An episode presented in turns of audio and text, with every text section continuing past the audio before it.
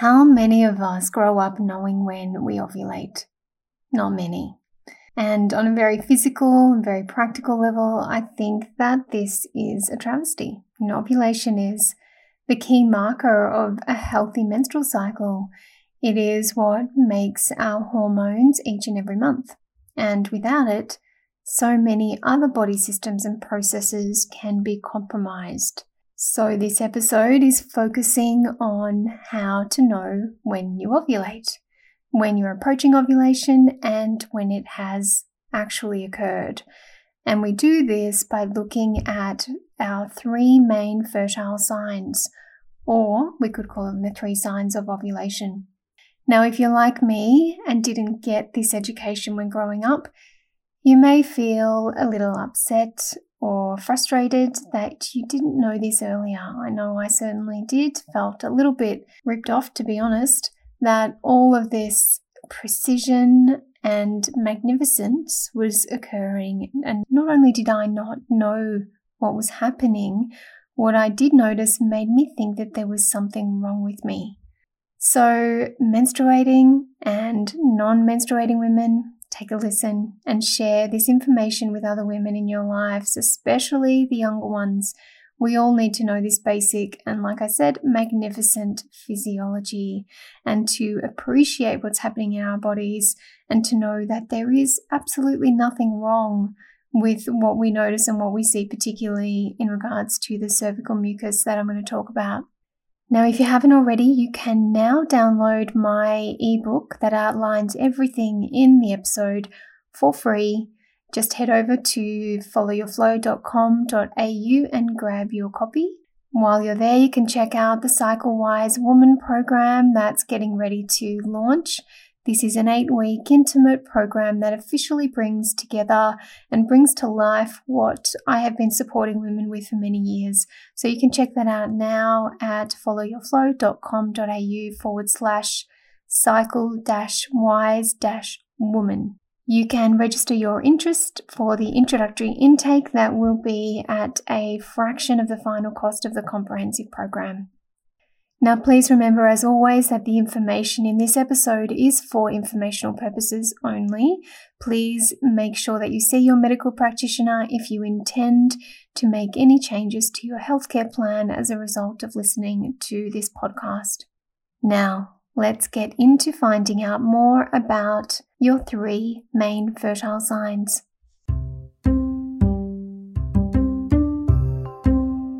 You're listening to Follow Your Flow your podcast on all things women's health, menstruation, and fertility. Your host, fertility awareness educator, women's health practitioner, and lover of all things health and healing, brings her wealth of experience, along with the real experiences of women and the expertise of health professionals.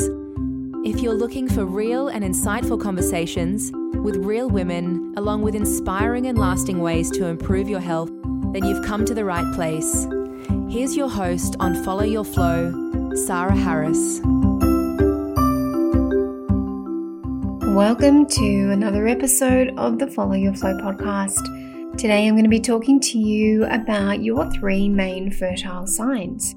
These are signs in your body that indicate to you when you ovulate or when you're leading up to ovulation. Now, these signs in our body are not something that we are taught. We're not really educated on understanding these. I know I certainly wasn't. When I was growing up, I didn't really know anything about ovulation. It wasn't until I started studying health and charting my cycle and getting to understand what was really going on in my body that I became absolutely fascinated by this very unknown event by many, many women. It is the main event of our cycle, ovulation. Without ovulation, we wouldn't be menstruating. So, ovulation is what we're really looking at when we're looking at any issues with the cycle. It's really about the quality of the ovulation. So, why do women want to get to know ovulation? Generally, in the clinic, what I see is that women start to want to get to understand and know when they ovulate only when they're interested in trying to conceive. So they want to have a baby, which is, you know, this is completely understandable. They want to have a baby. For whatever reason, things aren't working out as maybe as quickly as they would like to.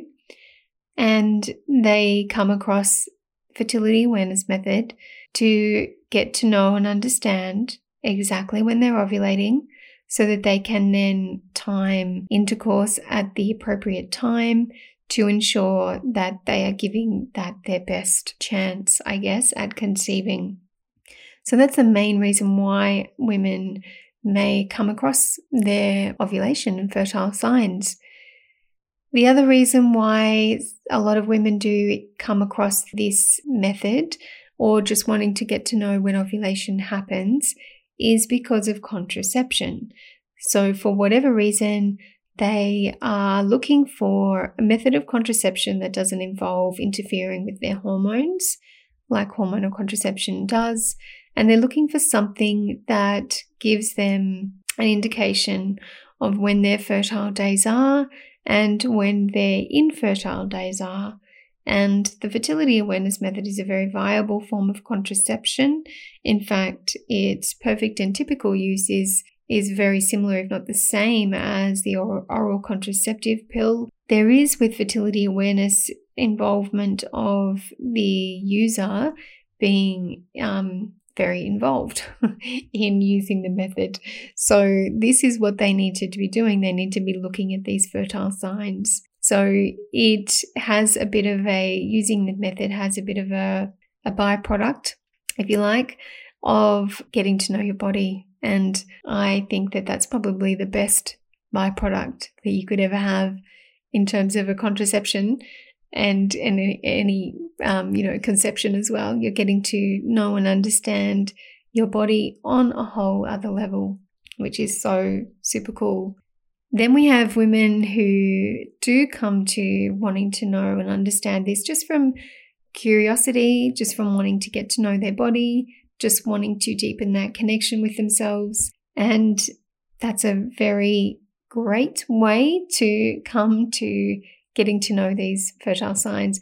The thing about these fertile signs is is that they are happening all the time anyway. So it's just a matter of us being aware of them, getting to know them and charting them, documenting it so that we can see a pattern, so that we can see okay, well, what is, you know, my cervical mucus doing in the first part of my cycle and how does that confirm ovulation and what is my temperature doing to to back up that and to confirm that I have ovulated and how do I know when I ovulate? Then how many days later will I get my period?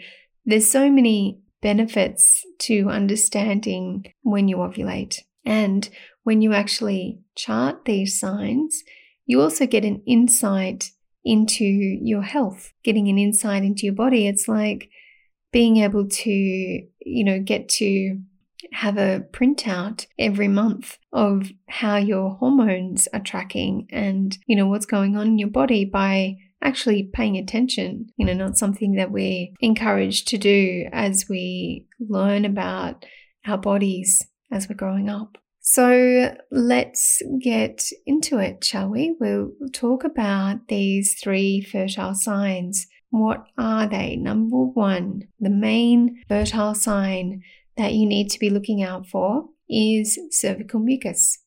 Now, I don't know about some of you, but cervical mucus was something that I was a little bit disgusted by as I was growing up and my body was developing and I started menstruating and, you know, would find this discharge in my underwear every so often. Didn't know that there was a pattern to it, but just every so often. And was like, oh gosh, that's a bit disgusting. What is that? And always thought there might be something a little bit wrong. However, this was in contrast to, to my thinking this is actually one of the signs that you have a very healthy cycle and it's showing you that your body is responding to hormones, the hormone changes in your body. So, the benefits of you know, educating young women on this is, is just incredible because we really need to know that there is nothing wrong with us. You know, how many messages do we get throughout a day that confirms or tells us that there's something wrong with us? There is nothing wrong with you. Cervical mucus is a very normal and very healthy part of your cycle and it is a very healthy part of your body's response to your hormones and it is telling you a lot of information. It is communicating a lot to you, and it's important to pay attention. So, with your cervical mucus, it is important to chart every day and get to know the changes. So, where does it come from? It comes from your cervix. It is your body's response to the estrogen that is being produced in the first part of your cycle. So, the follicles in your ovaries are being stimulated, and these follicles then produce estrogen, and that estrogen has an effect on the cervix. The cervix is at the base of your uterus it is the most amazing organ that we don't know enough about, or we don't get taught enough about, that's for sure, that has these little glands that produce mucus, different kinds of mucus at different times of the cycle. So it's incredible intelligence here in the body. And as we lead up to ovulation, it produces changing type of mucus that can range from, first of all, after you finish bleeding from dry, no significant cervical mucus, to then moving towards a moistness or what could be described as a stickiness or a creaminess, and then all the way to when we get to that peak mucus, which is right before ovulation, where it might be slippery and wet, or it will be slippery and wet. So then, after ovulation has occurred, it stops because the hormones have changed. Ovulation occurs and we start producing progesterone as a result of ovulation. So that progesterone then affects the cervix as well and it closes the cervix and it dries the mucus. That's its job. That's what it does. So first of all, we have the estrogen being stimulating the, the cervix in the first half of the cycle. We have ovulation. As a result of ovulation, progesterone dries the mucus and changes the cervix. So it's fascinating and amazing and very precise and very, very elegantly beautiful the way that this works. And we need to get to know it. So, how do you find the quality of your cervical mucus? I hear you ask. Well, initially you might think that it's a little bit tricky and it's a little bit difficult to do. But let me remind you that your vulva and your vagina are innervated with thousands upon thousands of nerve endings. So we can actually feel just by sensing as we walk around during the day and we uh, well as we're walking around gravity is going to be pulling down anything that is there in the cervix down through the vagina and across the vulva, spreading across the vulva as we walk. So we can actually sense and feel do I feel dry? Do I feel moist? Do I feel slippery or wet? You know, that, that is something that we actually have the capacity to do. We just have to train ourselves to bring our awareness and connection to that part of our body which again is not something that we're educated to do, although it is actually something that is very natural for us to do. Another way that you may like to, you may like to visually and tangibly see the mucus, and that's okay to start with if that's the way you would like to do it. I was taught the way that I just described, and that's the way I have always done it. But you can use some tissue fold up a little square of toilet paper, and every time you go to the toilet, before you go to the toilet, and then after you finish, you use the square a square of toilet paper and wipe from front to back, have a look at the tissue, and then get a sense of the presence of the mucus and what the quality might be. From there, you might actually be able to describe, have more description. So it may be dry, no specific mucus, no substantial mucus. There may be a moistness or there may be a stickiness or which is like when it sort of breaks between your fingers. So you can pick it up and it breaks between your fingers. That would be sticky. The important thing to notice is that any change from dry, so you, you menstruate, you have your bleeding, then you, you typically may have some dry days. Then, as soon as you notice a presence of mucus, whether it's sticky, creamy, slippery, wet, doesn't matter, The presence of anything, you always consider yourself fertile. And then the change from the, say, stickiness might move into creaminess. And this is where there's a progression of change of the mucus into the slippery and the wet quality of mucus, which is huge water content. It has a very high lubricating effect. So you may notice that when you're walking around, you feel very, very lubricated. And it's not necessarily, can sometimes be so wet that it's you can't actually pick it up, or it might have that slippery feeling that looks a bit like egg white, whereas if you pick it up, it will stretch between your fingers. And there's a reason for this. There's a reason for the, on a physical level, the quality of the mucus is that stretchy, high water content, very alkaline mucus that supports sperm to be able to, it basically carries the sperm and supports it to swim like in channels all the way up to the cervix and then through to the uterus. So with a sticky with sticky mucus, it's probably less likely that sperm would be able to be carried up through the cervix and into the uterus, but we still consider the presence of any mucus a fertile time. So then your fertile window for the mucus may be from, you know, this is just an example. Every woman's body is going to be different. You may have five days of bleeding, then you may have, say, three days of dry, and then you may, from day 8 to day 13 or 14, may have this change in the quality of your mucus. Some women, and particularly as you approach closer to the age of 40 and then beyond, your mucus may be less present and may be more specifically just over a few days rather than longer days. So, studies have shown that younger women, the presence of their mucus is much more abundant. And then, as women move towards those later years of their reproductive life, their mucus levels or the changes in their mucus may may decrease somewhat. And that's all changes according to how they're living and also because of the, the, changes in the body and the adjustments that it's making as it approaches towards menopause.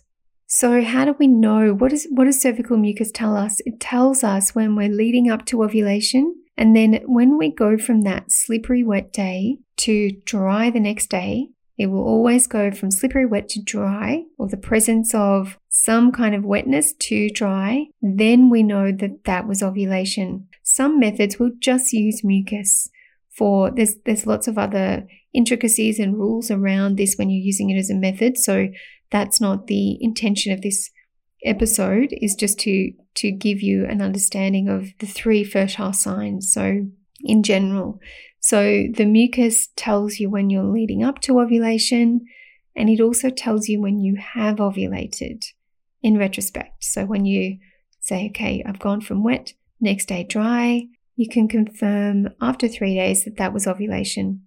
Now, generally, what will happen is, or what it will happen after you've ovulated, and then you will be dry for the rest of the cycle. Ovulation has happened. So the production of the estrogen is, and, and the stimulating of the follicle is complete for that cycle. Ovulation has occurred. So then we've got progesterone that peaks in the second half of the cycle or second part of the cycle. And that takes us up to the day of bleeding, first day of bleeding. And from ovulation, it will generally be about 11 to 14 days until first day of your cycle. So that's number one, cervical mucus. Like I said, it's this amazing, incredible part of our body that we all need to know much more about. The second one is our basal body temperature. So, looking at our basal body temperature is when we're measuring our lowest resting temperature. So, this is when our body has been resting for at least about five hours. So, we want to do this first thing upon waking in the morning.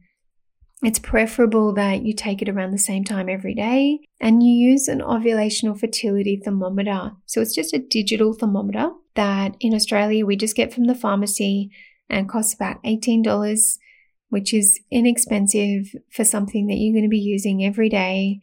And you, what I do is I just leave my thermometer on my phone and when my alarm goes off, I grab the grab the thermometer and it's the first thing I do before I go to the toilet, before I have a drink of water, before I do anything else. Take my temperature. You can actually then the thermometer records it so you can write it down later on in your chart, but it needs to be taken first thing in the morning. And then you just make notes on your chart about, you know, whether you were sick at the time, because there's things that can then interfere with your basal body temperature, as can do with your cervical mucus as well. You know, whether you're sick, whether you might be taking medication, whether you're waking often throughout the night. Sometimes, you know, mothers, you know, who have young children waking up to children. And then travel can also affect your basal body temperature and your cervical mucus. So, like I said, it's something that you need to do every day. And what happens with your basal body temperature is that in the first part of your cycle, you'll notice that it's lower in the chart, the temperatures. And then when ovulation has happened, there will be a distinct thermal shift where your temperature moves up about 0.2 degrees Celsius at least and then is maintained for the remainder of the cycle. So that's the progesterone. And it only happens so that thermal shift happens as a result of ovulation. So we can't see, as we can with the cervical mucus, we can't see that we're approaching ovulation just with the basal body temperature. This is why we use it as a backup to the cervical mucus. The cervical mucus tells us when we're leading up to ovulation. It also tells us when we have ovulated. And then our basal body temperature, our BBT, tells us when we have ovulated. So if we can use that as a backup and confirm what we've felt in our cervical mucus, which is a great way to sometimes in the, initially you can be questioning like, oh, do I was that really slippery wet and did it really go to dry?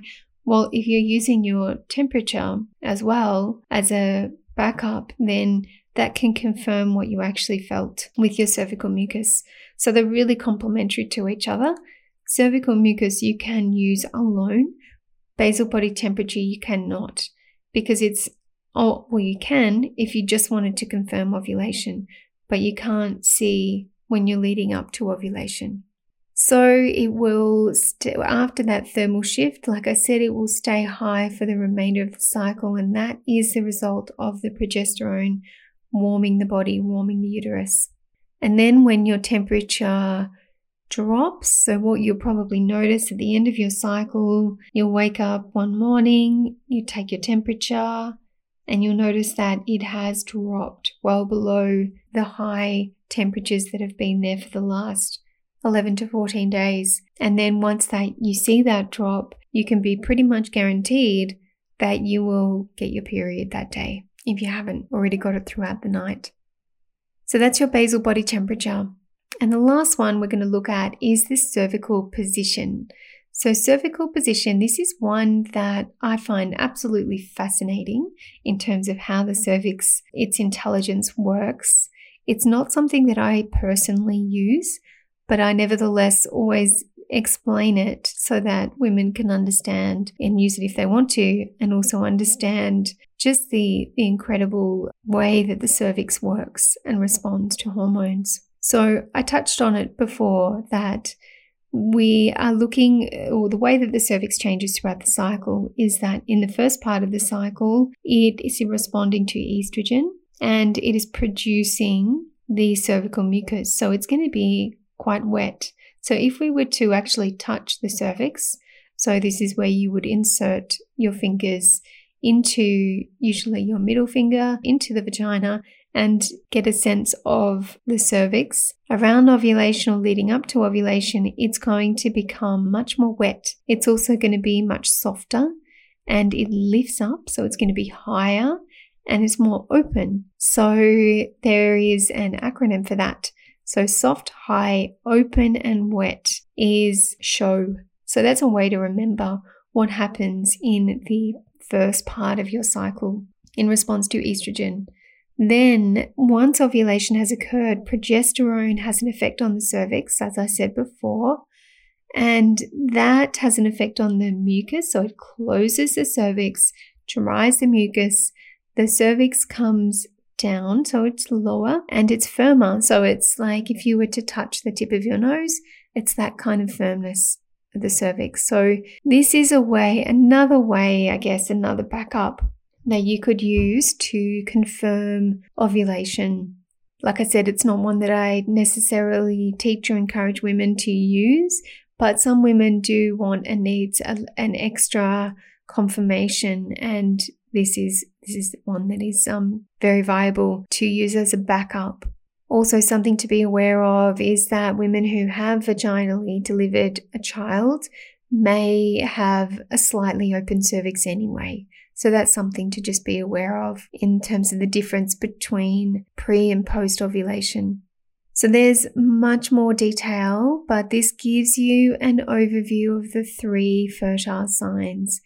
Like I said a number of times in this podcast, and probably will say throughout most of these episodes, is that all girls and women should know that this happens. They should know this as the very basic basis of education in their health.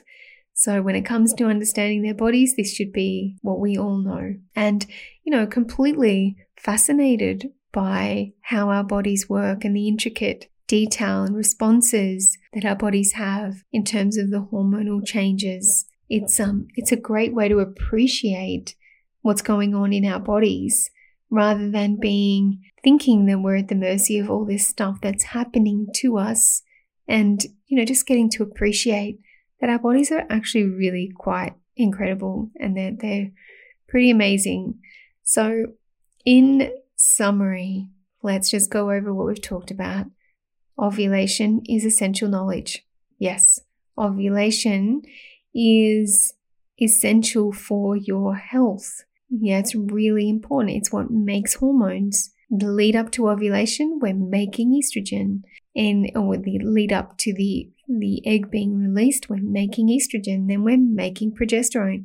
These two hormones specifically are not just about pregnancy. They are vital, important, essential hormones for our overall health and well-being. Hundreds and hundreds of physiological functions in our body rely on estrogen and progesterone. We'll talk about that in another episode. So, the three main fertile signs are cervical mucus, your basal body temperature, and your cervical position. And then we have got the signs for cervical mucus to look out for. The different qualities would be dry, moist, sticky, creamy, slippery, and wet. Go have a look at my Instagram if you want to have a look a little bit more detail about that. So, if you want to find out more about this, you can actually get my free ebook, which is available at the time of recording this episode for free on my website for a limited time. So you can head over and download that on followyourflow.com.au. Also, check out the website for the upcoming course, formalizing what I have been doing with women for many years, and that's Cycle Wise Woman. And it's for you if you're interested in getting to know your cycle and the principles of fertility awareness, putting it into practice, and using it as a method of contraception or to achieve pregnancy and or to simply know your body much more intimately. And we could definitely all do with more of that. So thank you very much for being with me in this episode. That's all from me for now. You're listening to Follow Your Flow podcast with Sarah Harris. Subscribe on iTunes, follow us on Instagram, Facebook, and Twitter, and get in touch. All details on www.followyourflow.com.au slash podcast.